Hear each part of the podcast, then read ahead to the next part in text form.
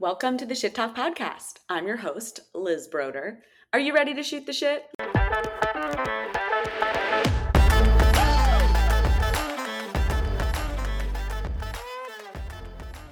Welcome back to the Shit Talk Podcast. This is Liz Broder.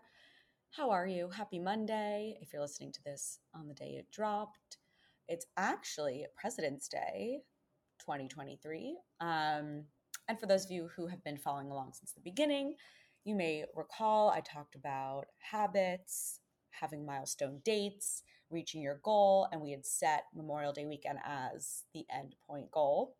And I set different milestone dates to check in with yourself and have smaller goals while in attempt to reach that bigger goal. And milestone number 3 is President's Day weekend. So here we are.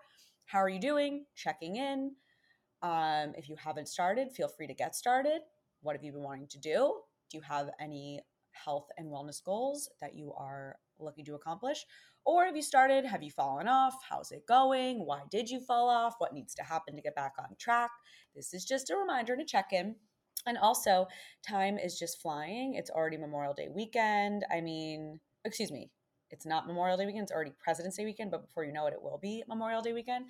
And it's so cliche, but I grew up, my parents were always like, no, as you get older, it just goes faster, time flies. I'm like, yeah, whatever.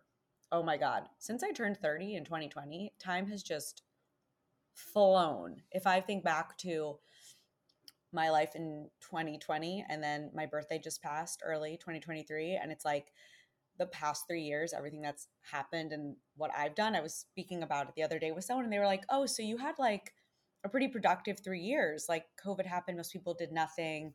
They were on lockdown. Life kind of stopped.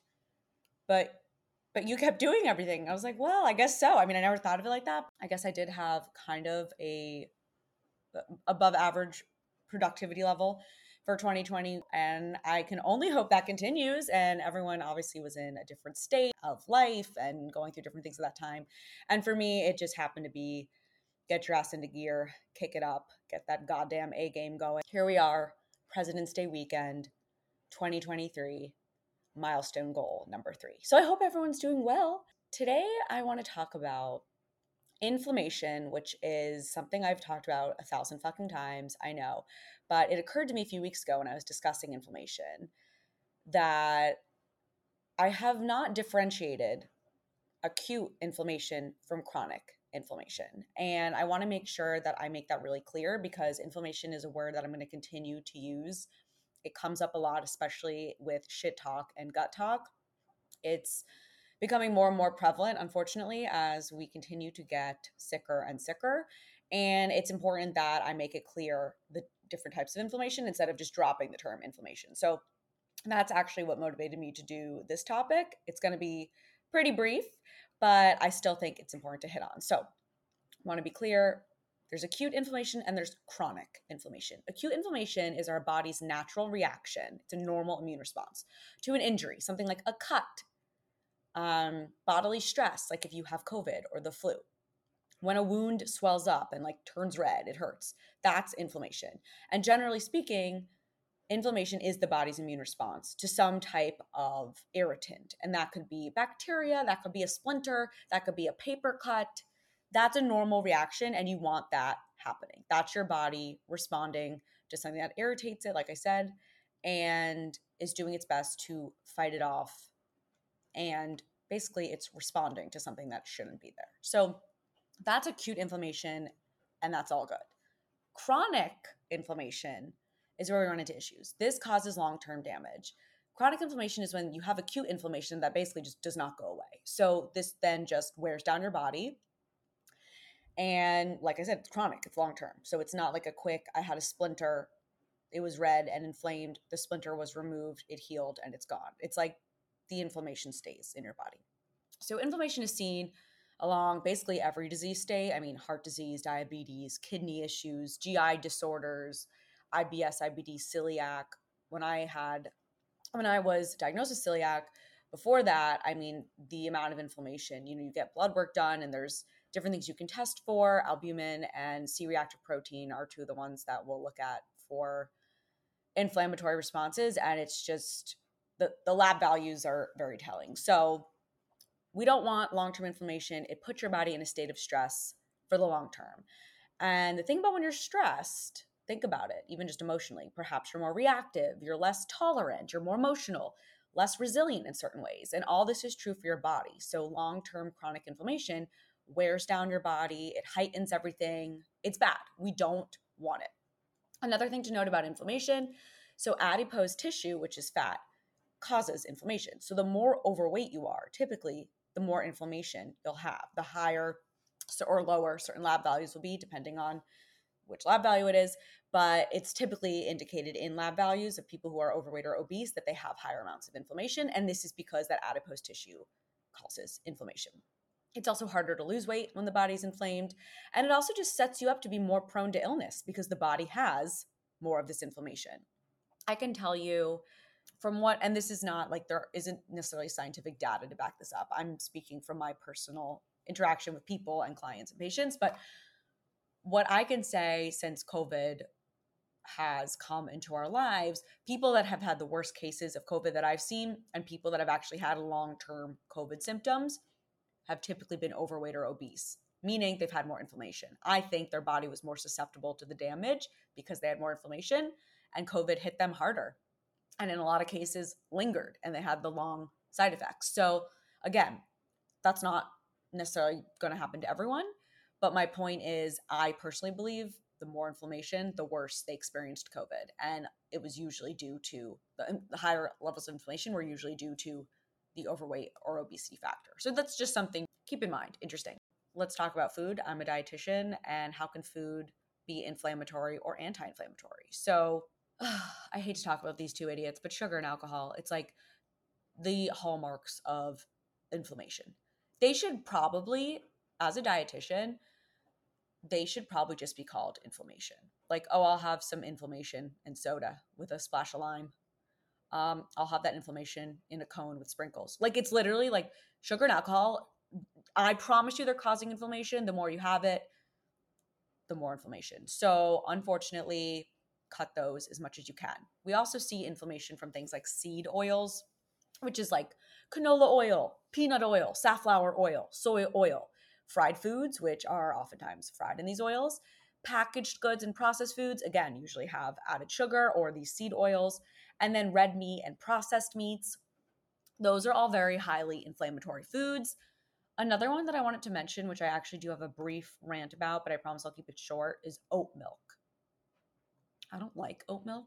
I don't know why it's such a thing. It's like fucking hipster Brooklyn with their oat milk lattes. I don't know when it became trendy to have oat milk, but here's why I don't like oat milk as a dietitian. Like Oatly, for example, has the same glycemic load as Coca Cola and the same amount of vegetable oil as French fries from like McDonald's, like fast food fries. So the glycemic load is how aggressively something spikes your blood sugar. 20 is high. So it's like having a can of Coca Cola, like I said. You're having a serving of Oatly, spiking that blood sugar. And it's highly inflammatory because it has all that vegetable oil, like as if you're having French fries. So between the sugar, between the vegetable oil, definitely not good for the microbiome, definitely not good for the gut, and it's spiking your blood sugar levels. I don't like Oatly, I don't like oat milk. Choose a different milk, please. Unsweetened almond milk, unsweetened cashew milk, the nut milks, obviously unsweetened, and trying to get them with as few ingredients as possible. Ideally, they just have the nut, like almonds or cashews. We don't want the added gums or nonsense. We definitely don't want the seed oils. So that's my brief rant. I hope that wasn't too bad. But stay away from it because foods with those added seed oils, like Oatly, cause inflammation. Now, anti inflammatory foods. So the biggest one to mention is omega 3 fatty acids. It's not a food, it's a nutrient, but that's found in things like fatty fish, like salmon, mackerel, sardines, tuna, extra virgin olive oil. Walnuts are very high in omega 3 fatty acids. Things like avocado and avocado oil, chia seeds, flax seeds and flax oil, fruits and veggies. Um, cherries are highly anti inflammatory, as are tomatoes. And then turmeric, my gold star student turmeric, talk about them a lot. They're spice. You can also take supplements, take, them in supplement form, highly anti inflammatory. So those are the foods really to target and focus on when looking for anti inflammatory effects. And that's what brings me to the Mediterranean diet, which is known as being like the diet to do. And there's a reason. It's shown to have big time anti inflammatory benefits and is associated with some of the longest living people on earth. We call that, um, we deem to term the blue zones. There's five of them. Two of those five are in the Mediterranean Sardinia, Italy, and Ikaria, Greece. So if you're not familiar with the blue zones, they are five places across the world where people live the longest and the healthiest. They're known for longevity, and two of those places are in the Mediterranean, and they consume the Mediterranean diet. Although I will say for them, they're just eating and living. They, they're not like, oh, I'm on the Mediterranean diet. Like this is just how they eat there. We have named it the Mediterranean diet, but there's a reason. It's known for longevity, anti inflammatory, and just supporting an overall healthy, longer life. Now we'll get into the shit talk. Because don't for two seconds think that anti inflammatory and Mediterranean diets don't impact your gut. Of course they do. Here we go. A study published February 2020, which some may say before it all went to hell. Although I will say, not really. That was like, that was a that was a fine time, and here we are. We're on the better end of it. But in a, the journal called it's called Gut, real original name. The journal called Gut compared the gut microbiome of almost 600 adults it was an older sample group. They were ages 65 to 79. The participants were assigned either a Mediterranean style diet or a regular diet. I will get more into what the Mediterranean style diet is, but for I'm just reading so to be clear about this specific study, their Mediterranean style diet was rich in fruits and vegetables, nuts, legumes, olive oil, fish, and low in red meat and saturated fats. So there was that diet or the regular diet there's a lot there's been many studies that have found that people who regularly consume the mediterranean diet have reduced incidences of several chronic diseases things like obesity type 2 diabetes metabolic syndrome gastrointestinal cancers like bowel cancer cardiovascular diseases fatty liver diseases insulin resistance chronic kidney diseases and neurodegenerative diseases like alzheimer's. So this study was addressing whether these lower rates of diseases might result from changes in the gut microbiome that we see when people are on the mediterranean diet among people assigned to the Mediterranean diet, there was reduced inflammation. Yeah, no shit. Saw that a mile away. But in addition, the gut microbiome was changed in ways that previous studies have shown is associated with a lower risk of bowel cancer, a lower risk of insulin resistance, and a lower risk of fatty liver disease, lower cell damage, and associated with improved cognitive function. My goodness. So, lastly, the gut microbiome, this I thought was interesting. The gut microbiome reverted, meaning it went back to a less healthy profile after the people stopped the Mediterranean diet. So, this study suggests that the beneficial health effects of the Mediterranean diet may be due in part to the changes seen in the gut microbiome. And we know changes in the gut microbiome and a nutrient that very much supports a healthy gut microbiome is fiber. And the Mediterranean diet is very rich in fiber. It, it has fiber from fruits and vegetables, legumes, and whole grains, as I said, all of which support the gut microbiome, act as prebiotic fibers, support probiotics and the healthy bacteria, help produce those short chain fatty acids, and support microbial diversity. I can't say enough about fiber, which, as I just said, big part of the Mediterranean diet. They have fiber rich carbohydrates, not the processed white flour, blood sugar spiking carbs like we have on the typical Western diet, where we like have these foods, strip them of their nutrients, package them up, and send poor little innocent school children on their way. And that's why we're all sick. They eat whole foods in their natural state, not stripped. And just to digress slightly, although not totally digress, but just a bit more on fiber. Fiber, I've talked about a thousand times. I did an episode on it. Big for gut health, production of short chain fatty acids, we love fiber, supports microbial diversity. Mediterranean diet, rich in fiber. I just want to make note from a study I found, evidence has shown that an additional for every additional seven grams of fiber you have in your daily diet, it reduces your risk of bowel cancer by 8%, your risk of cardiovascular disease by 9%, your risk of heart attacks by 9%, your risk of strokes by 7%, and incidence of type 2 diabetes by 6%. So that's again for every seven grams of additional fiber you have in your day. Just saying, get your fiber up. How's your fiber game? What are you eating? Take a look. Okay, now, so a healthy Mediterranean diet consists of daily consumption of things like whole grains, legumes, nuts, fruits and veggies, and olive oil. It allows for weekly consumption of fish and dairy products, so like two to three times a week, and room for red meat and sweets occasionally, so like once a week. The diet is very high in antioxidants because it's very rich in fruits and vegetables. It's very high in anti inflammatory compounds, which we see in the healthy fats I mentioned, the omega 3s. We find in the fatty fish, the extra virgin olive oil, nuts, avocados. And again, once again, high in dietary fiber from the whole grains, nuts, seeds, legumes. So, between the fiber, antioxidants, and anti inflammatory compounds, and very low intake of things like butter and saturated fat, lower sugar, lower alcohol, it's not hard to understand why this diet has been shown to be associated with people living well into their 100s and living well. And that's why the Mediterranean diet gets, you know, I hate to say beaten like a dead horse, but it is constantly name dropped and touted as being like the diet. And like there's a reason. And just to mention a few things to focus on. Um, of course, you can Google different recipes. I'm sure there are a million and one cookbooks, but like some obvious basic Mediterranean diet friendly things Greek yogurt with fruit and nuts, overnight oats or chia seed pudding with some fruit and nuts, veggies and hummus. Always choose it, choosing extra virgin olive oil or avocado oil and really emphasizing healthy fats, avoiding those seed oils, avoiding fried foods, avoiding packaged goods with the seed oils. Very big on fatty fish, you can bake your fish, roast it, and do it with veggies. Do a one sheet pan meal. Easy. Throw on the fish, throw on the veggies, roast 350, 400, whatever it calls for. Done.